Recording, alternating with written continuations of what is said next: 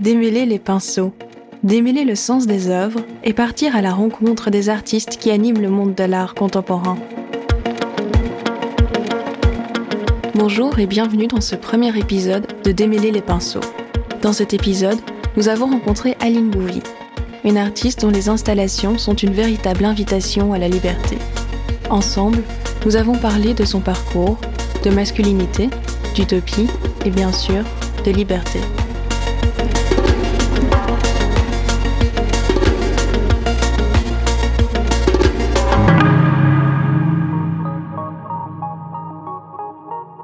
Bonjour Aline Bouvy et merci d'inaugurer la série Démêler les pinceaux avec nous. On va s'intéresser à vos installations les plus récentes, mais avant ça, je voudrais un peu m'attarder euh, sur votre parcours.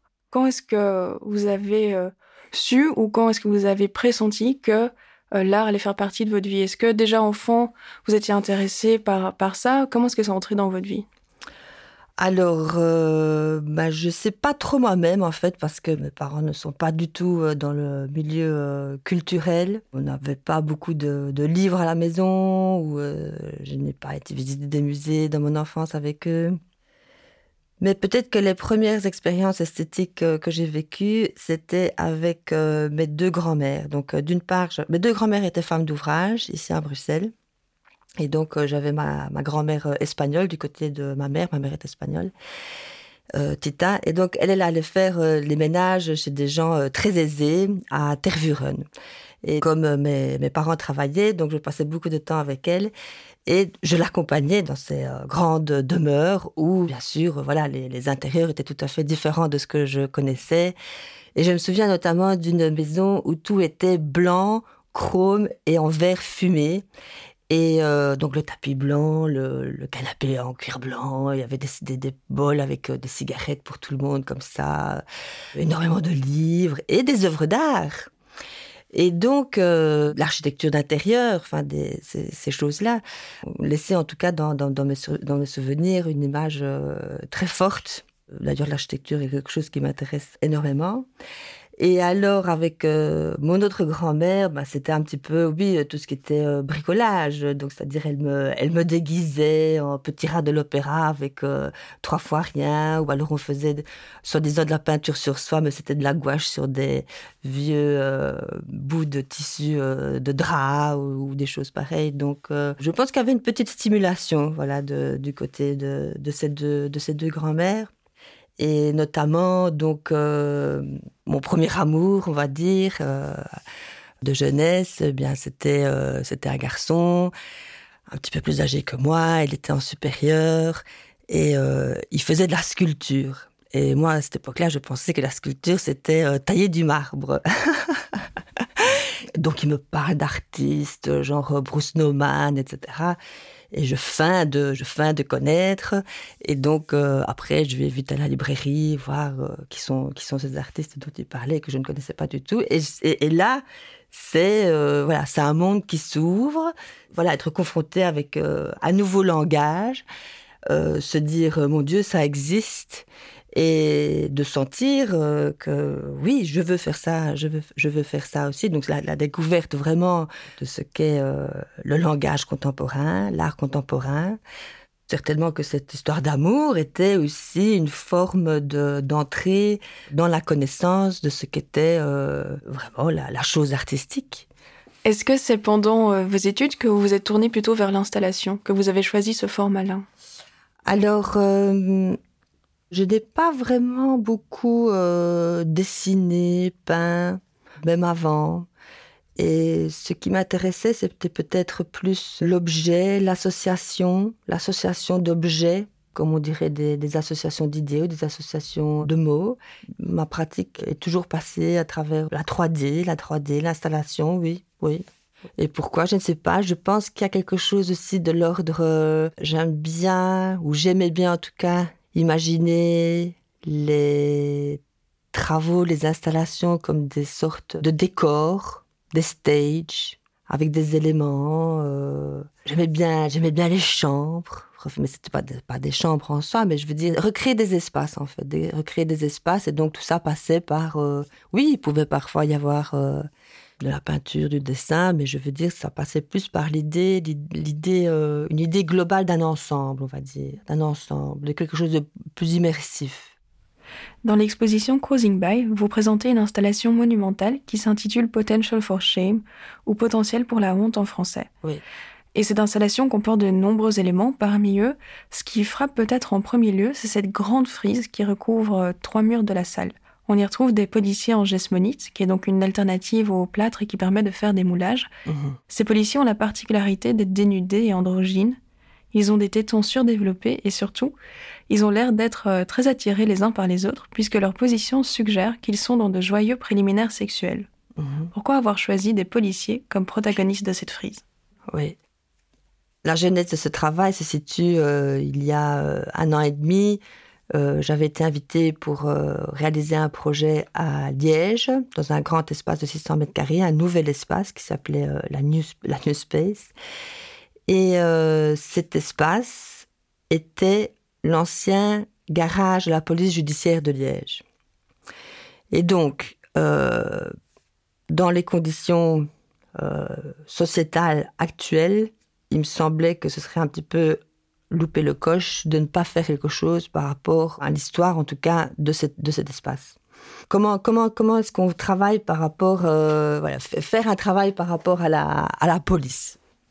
Alors c'est très difficile, c'est très difficile parce que je n'avais pas envie de prendre un. C'est pas quelque chose de, de moral, ou, en tout cas, je ne voulais pas non plus euh, faire euh, une espèce euh, d'action pseudo-politique, littérale, ou. Enfin, je, me suis posé beaucoup, beaucoup de questions, mais je voulais mettre la présence de la figure, de la figure policière.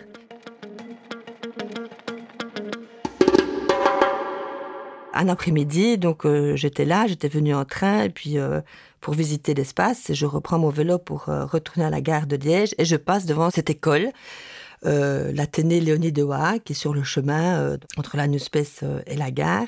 Je n'avais jamais remarqué ce bâtiment alors que Saint-Luc, enfin l'école où j'étais en secondaire, n'était pas très loin.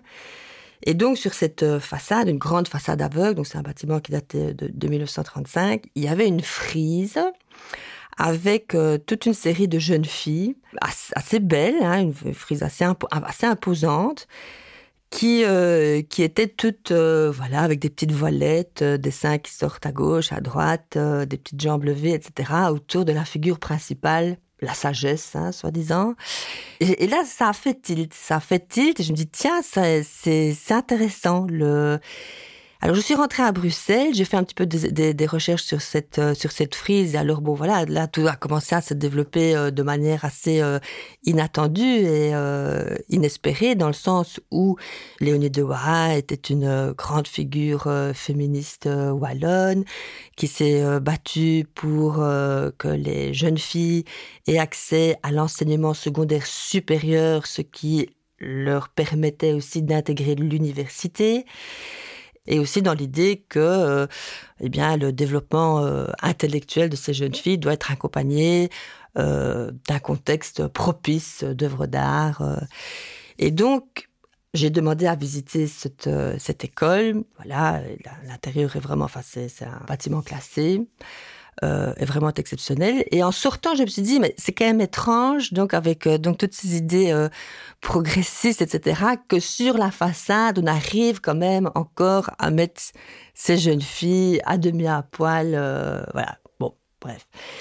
Mais au-delà de ça, je me disais, tiens, cette mise à nu, d'une manière ou d'une autre, pourrait être intéressante pour travailler la figure des policiers. Donc, c'est-à-dire L'idée était un petit peu de comment est-ce qu'on peut enlever, destituer euh, toute l'idée de pouvoir, de d'aspect dominant, euh, de masculinité ou d'idées d'idées masculinistes, on va dire, à ces figures et de les détourner d'une manière à ce que euh, ça transcende aussi la figure policière, la met à mal. Donc, euh, l'idée, c'était de les mettre à poil, enfin, de d'enlever l'uniforme, de garder les accessoires, mais du coup, ces accessoires se transforment en accessoires sexuels presque. Et alors, bien sûr, de travailler les poses. Donc voilà, des poses très lascives, suggestives. Il y a des figures où le ventre est remplacé par un urinoir. Ça reste une figure esthétiquement ok, mais l'urinoir, c'est pour pisser dedans. Donc, d'une manière ou d'une autre, voilà, ce geste est induit, qui est un geste euh, fort, je trouve, mais sans passer par une espèce d'image provocante. Voilà, enfin, c'est toujours sur un fil comme ça. Hein. Euh, euh, ces figures policières sont très borderline parce qu'en même temps, il y a aussi enfin, dans l'installation, euh, tout est très euh, symétrique. Enfin, il y a quelque chose qui, qui, ressemble vraiment à l'architecture fasciste. Hein, Ensuite, il y a les éléments décoratifs ou des, éléments muraux qui viennent soutenir toute, toute l'installation murale. Donc là, en l'occurrence, il s'agit vraiment d'urinoir, donc d'urinoir qu'on trouve dans des festivals ou dans certains, certains parcs ou, places publiques encore à Bruxelles, mais qui sont retournés. Qui sont retournés parce que je trouvais qu'en les retournant, euh, il y avait comme un côté euh, très euh, féminin, soudainement, qui, qui apparaissait. Mais au-delà de ça aussi, enfin, tout ce qui est de l'ordre de, voilà, des éléments créés pour la jante masculine dans l'espace public m'intéresse. Donc j'avais une collection comme ça de, de pissotières, les Vespasiennes parisiennes, etc., etc. Donc c'est vraiment par hasard, une fois en retournant euh, une de ces, un de ces urinoirs, je me suis dit, ouf, c'est, c'était incroyable la, l'aspect qu'il prenait. Ça ressemble à une vulve, au fait. Quand, on, retourne, euh, parce que certains auditoristes n'ont pas l'image sous les yeux, mais quand on retourne au fait un urinoir, qui sont les urinoirs publics euh, en Belgique, tout d'un coup, ça prend la forme d'une vulve. C'est ça, oui. Les urinoirs, vous l'avez dit, sont là aussi pour signifier l'espace public, et notamment l'espace qu'on ne donne pas au corps féminin dans l'espace public et aux sexualités féminines. Et donc, vous représentez des policiers, des hommes a priori. Euh, et puis dans une autre série, vous représentez encore une fois des corps masculins euh, qui sont photographiés et qui sont euh, insérés dans des compositions avec du lino et puis des photos de plantes sauvages qui encore une fois viennent signifier l'espace public. Mhm. ces photos sont un peu floutées, mais on y voit quand même des, des, nus masculins qui sont dans des positions pas très virilisantes, encore une fois. Tout à fait. Et pourquoi s'intéresser spécifiquement aux masculinités? Alors, euh, je pense que c'est par euh, envie de... Alors, comment est-ce que je vais expliquer ça? Des femmes nues dans l'espace public, on en voit partout. Enfin, je veux dire des femmes nues, ou je veux dire euh, voilà, dans, dans, la publicité, dans les, dans les, dans les, dans les images véhiculées, dans n'importe quel média. Enfin, je veux dire, c'est quelque chose qui est tellement sur, surreprésenté.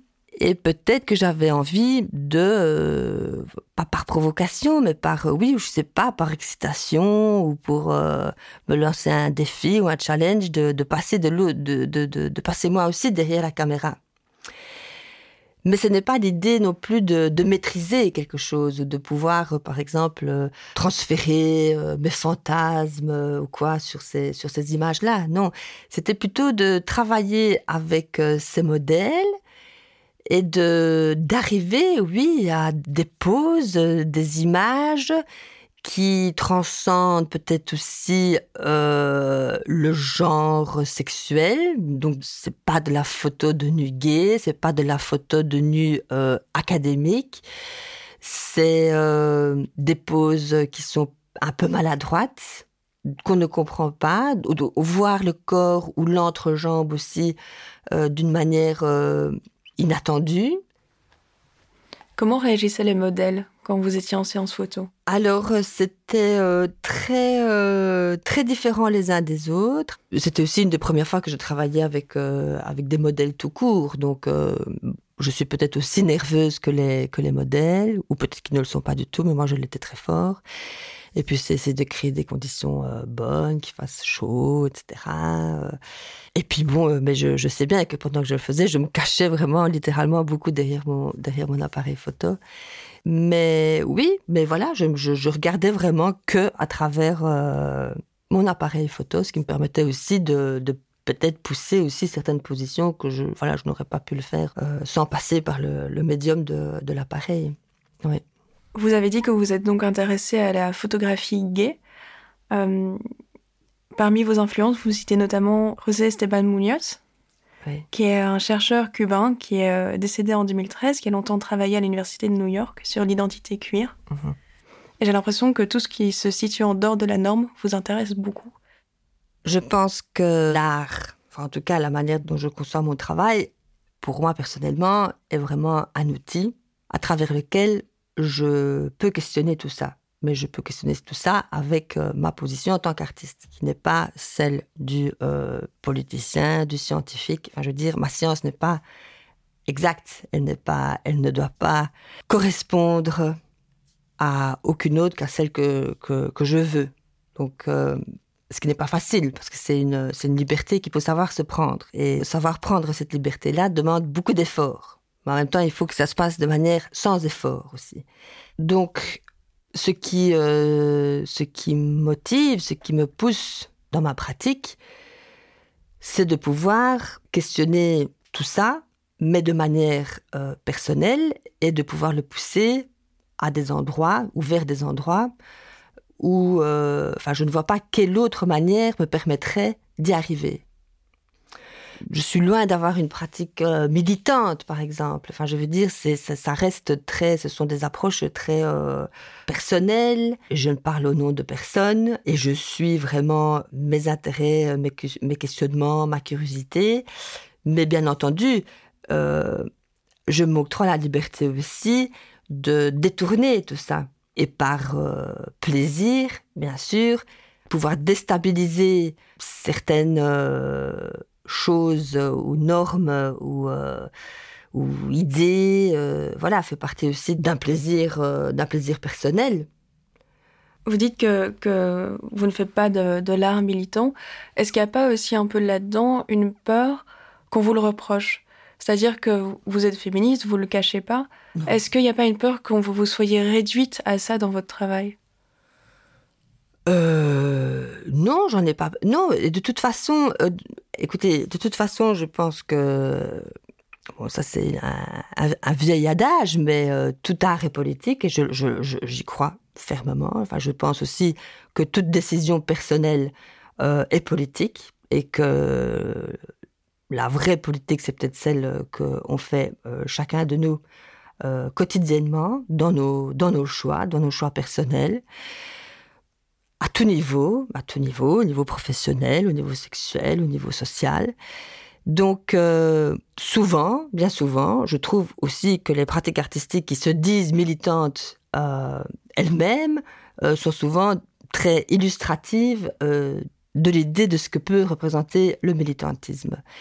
Et puis euh, voilà. Et puis bon, euh, pour moi, le militantisme, c'est aussi être sur le terrain, c'est euh, agir. Et bien sûr, un livre peut être militant, des idées peuvent être peuvent être militantes. Mais dans ma position d'artiste, enfin ça, ce serait ben, hyper prétentieux de venir avec, des, avec un statement, euh, avec un statement pareil. Et puis ça, ça ne m'intéresse pas. Quand je parlais de liberté, par exemple, donc ça c'est une notion qui m'intéresse euh, énormément parce que ce n'est que euh, par ce biais-là, pour moi, qu'on peut arriver à une position qui soit vraiment détachée de toute contrainte morale, mais aussi euh, mais, par rapport à plein de, par rapport à plein de domaines. Et, euh, et le combat, pour moi personnellement, le vrai combat, il se situe là. C'est de ne pas avoir peur de faire les choses telles que j'entends les faire. En l'occurrence, ok, peut-être dans ma vie, mais certainement dans l'art. Parce que je n'ai rien à perdre je n'ai rien à perdre. Et, ça, c'est, je pense que ça demande un grand effort. Enfin, ça, mais pas, que je, pas que, ah, que j'ai réussi cet effort, certainement pas. Mais je veux dire, le drive, il est là. Mais au final, il euh, n'y a pas de, je ne suis pas là pour dire euh, ceci est bien, ceci est mal. Euh, je pense que le, le plus intéressant, c'est aussi de pousser les, la représentation pour qu'elle devienne presque problématique, ou en tout cas pour qu'il pour y ait un, moment où, euh, oui, un petit peu comme, enfin c'est un peu comme sur un fil, hein, c'est un peu comme sur un fil, et finalement ce qui va faire que ça balance d'un côté ou de l'autre, ça va être aussi la manière dont euh, le spectateur ou la spectatrice va projeter ce qu'elle va projeter dessus.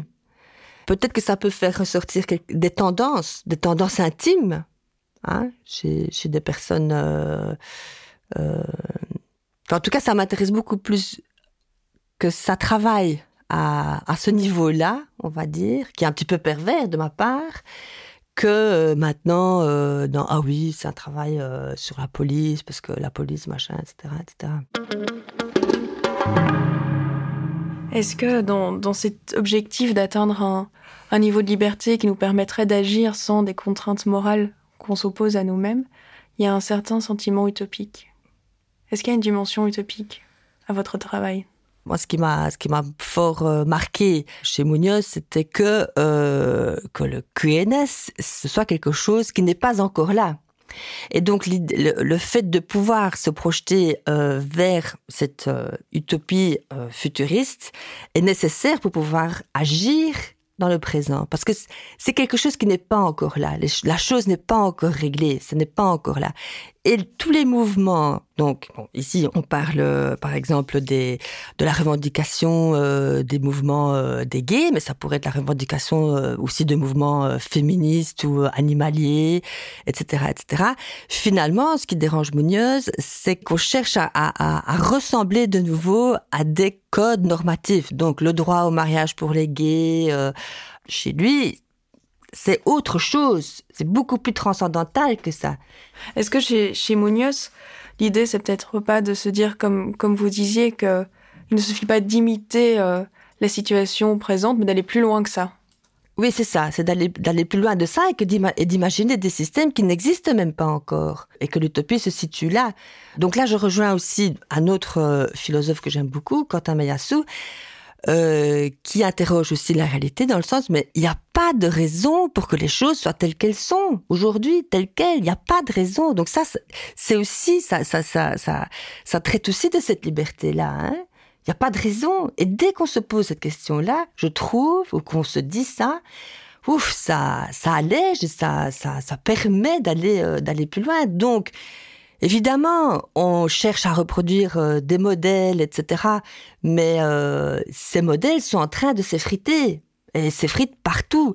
Et, euh, c'est pour ça que je pense qu'on vit aussi. Euh, enfin, moi, je suis malgré le fait que ce soit une époque euh, très très dure également, je trouve que c'est aussi une période formidable parce que euh, il y a un bran, enfin, il y a tout est ébranlé. Toutes les quand je vois les générations plus jeunes, quand je vois toutes les voix qui se font entendre aujourd'hui, oui, je trouve qu'on vit vraiment dans un moment incroyable. Hein c'est peut-être dans le champ artistique où il est euh, possible d'imaginer, mais voilà, mais c'est pas pas des programmes clairs, mais c'est peut-être voilà des des relations, des associations, des sentiments, euh, des affects qui peuvent peut-être euh, nous indiquer euh, des solutions pour le futur. Munoz a d'ailleurs une très belle expression, il parle de l'illumination anticipatrice de l'art. Ah oui, bon bah, ah bah voilà, oui, voilà. Vous êtes d'accord avec oui, ça? oui, oui, oui, oui, tout à fait, tout à fait, tout à fait.